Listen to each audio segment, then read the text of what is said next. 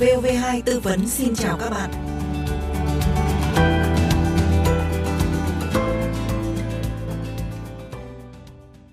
Các bạn thân mến, cải tạo không giam giữ là một hình phạt được áp dụng đối với người phạm tội.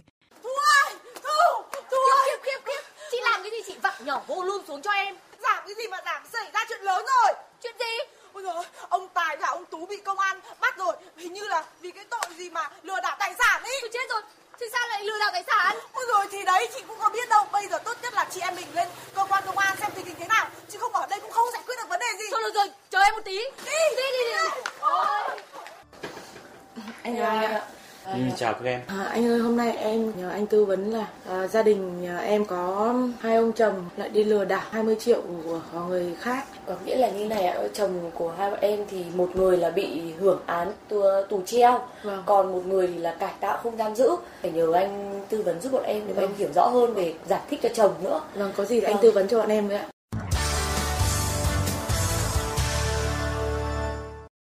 Vậy thì chúng ta cần phải hiểu hình phạt cải tạo không giam giữ là gì và khi nào thì áp dụng hình phạt cải tạo không giam giữ. Cải tạo không giam giữ có khác với án treo hay không? Luật sư Nguyễn Đức Hùng, Chủ tịch Hội đồng thành viên Công ty Luật trách nhiệm hữu hạn A&H, Đoàn luật sư thành phố Hà Nội sẽ giúp các bạn tìm hiểu về vấn đề này. Vâng, thưa luật sư, thì tại điều 32 của Bộ luật hình sự có quy định về các hình phạt đối với người phạm tội, trong đó thì có nêu tới hình phạt cải tạo không giam giữ. Chúng ta sẽ phải hiểu như thế nào về hình phạt này ạ? Bởi vì thông thường cứ nói đến xử lý hình sự là rất nhiều người trong chúng ta hiểu là sẽ phải đi tù. Vâng, đúng vậy. Cái nhắc đến trách nhiệm hình sự thì nhiều người thường nghĩ ngay đến cái hình phạt tù. Tuy nhiên, ngoài cái hình phạt tù có thời hạn hoặc là tù chung thân thì Bộ luật hình sự còn quy định rất nhiều các loại hình phạt khác, như là hình phạt cảnh cáo, phạt tiền, cải tạo không giam giữ, trục xuất và nặng nhất là tử hình. Trong đó, cải tạo không giam giữ là một trong các loại hình phạt chính, nhẹ hơn hình phạt tù nhưng nặng hơn hình phạt cảnh cáo và phạt tiền. Và khác với hình phạt tù là người bị kết án phạt tù sẽ bị cách ly khỏi xã hội, là phải chấp hành hình phạt tại cơ sở giam giữ, thì đối với hình phạt cải tạo không giam giữ thì người bị kết án vẫn được sống, lao động và học tập ngoài xã hội. Thì như luật sư Đức Hùng vừa cho biết, hình sự thì có rất là nhiều loại hình phạt khác nhau, mà cải tạo không giam giữ chỉ là một cái hình phạt trong số những hình phạt hình sự. Và đây là cái hình phạt mà không bắt buộc người bị kết án phải cách ly khỏi xã hội. Hình phạt này sẽ áp dụng với những tội danh nào, thưa luật sư? Chắc chắn là những cái tội như là giết người hay là cố ý gây thương tích hay lừa đảo chiếm đoạt tài sản thì không thể để người phạm tội vẫn sinh sống trong cộng đồng được, đúng không ạ? Vâng ạ. Hình phạt cải tạo không giam giữ là hình phạt tương đối nhẹ. Người bị kết án sẽ không bị cách ly khỏi xã hội, nên theo quy định tại điều 36 của Bộ luật hình sự, hình phạt này chỉ được áp dụng đối với những người phạm tội ít nghiêm trọng hoặc là phạm tội nghiêm trọng. Tuy nhiên, không phải trường hợp nào người phạm tội ít nghiêm trọng hoặc là phạm tội nghiêm trọng cũng có thể được áp dụng cái hình phạt cải tạo không giam giữ.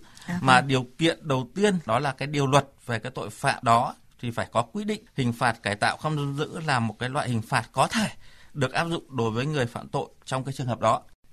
Thông thường thì hình phạt này chỉ được quy định tại khoản 1 tương ứng đối với các trường hợp phạm tội có mức độ ít nghiêm trọng nhất đối với các tội danh đó, như là tại khoản 1 điều 128 về tội vô ý làm chết người, hay là khoản 1 điều 156 về tội vu khống. Và ngoài ra thì để đảm bảo cái tính hiệu quả của việc giáo dục cải tạo, để được áp dụng cái hình phạt cải tạo không giam giữ thì người phạm tội còn phải có các điều kiện: đang có cái nơi làm việc ổn định hoặc có nơi cư trú rõ ràng, và nếu xét thấy là không cần thiết phải cách ly người phạm tội khỏi xã hội. Như vậy thì không phải là tội danh nào cũng được áp dụng hình phạt cải tạo không giam giữ, mà phải có những cái điều kiện nhất định. Ông Chu Văn Thuy ở Thái Nguyên thì có trình bày cái vụ án của con mình như sau ạ. Nhưng mà thằng con tôi đánh bạc thì có 11 người, thì một thằng con tôi đi tù. Thế còn 5 thằng này cải tạo không giam giữ, 5 thằng này ăn treo 9 tháng. Làm như thế có đúng không? Vâng, thưa luật sư, như vậy thì cùng một hành vi đánh bạc nhưng mỗi người lại chịu hình phạt hình sự khác nhau. Thì ở đây hình phạt cải tạo không giam giữ và án treo thì khác nhau như thế nào? Bởi vì tôi thấy là cả hai cái hình phạt này thì người phạm tội đều không phải ngồi tù và vẫn sinh sống ở trong cộng đồng. Thì khác nhau như nào?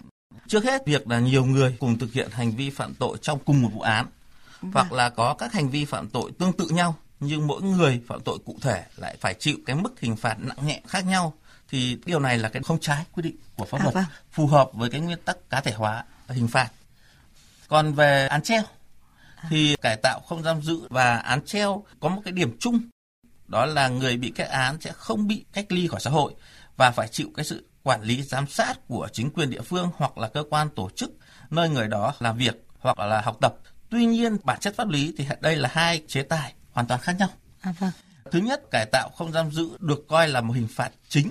Còn án treo thì không phải là một cái loại hình phạt, mà đây được coi là một biện pháp miễn chấp hành hình phạt tù có điều kiện.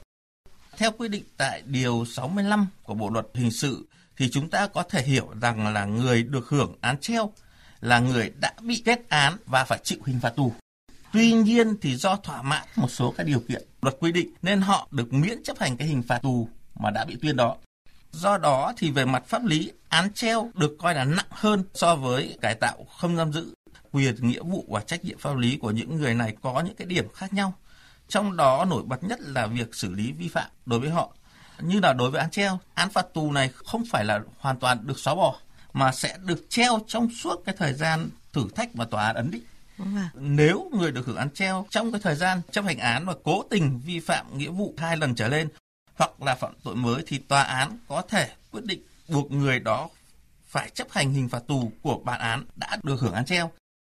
Còn đối với người phải chịu hình phạt cải tạo không giam giữ mà cố tình vi phạm thì sẽ bị nhắc nhở hoặc là kiểm điểm hoặc là xử phạt vi phạm hành chính hoặc là xử lý hình sự về tội là không chấp hành án mà không bị chuyển từ hình phạt cải tạo không giam giữ sang hình phạt tù như đối với án treo. Đây là hai chế tài khác nhau về bản chất pháp lý. Án treo chỉ là miễn chấp hành hình phạt tù có điều kiện.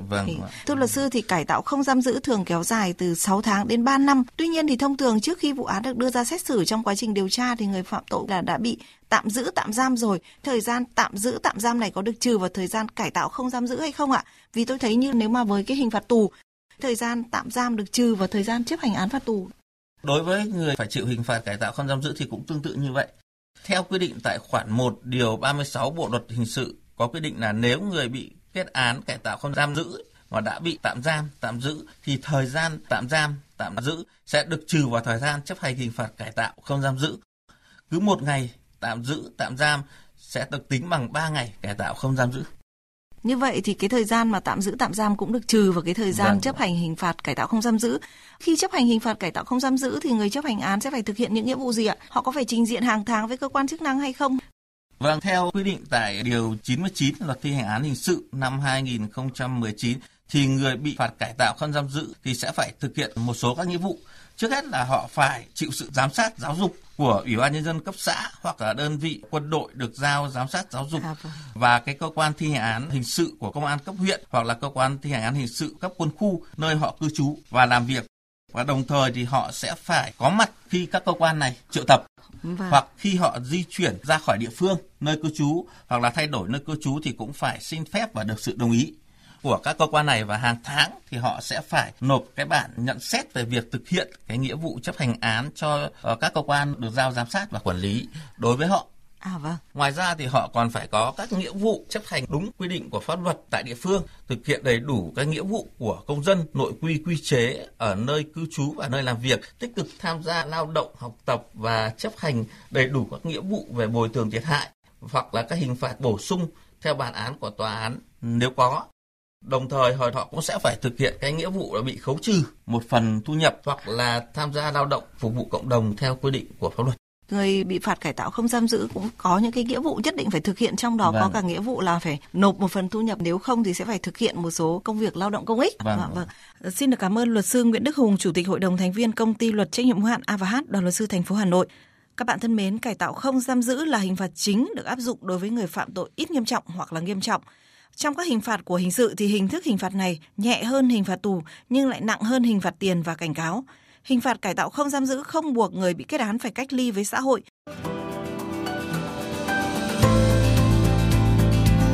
Các bạn vừa theo dõi podcast VOV2 tư vấn.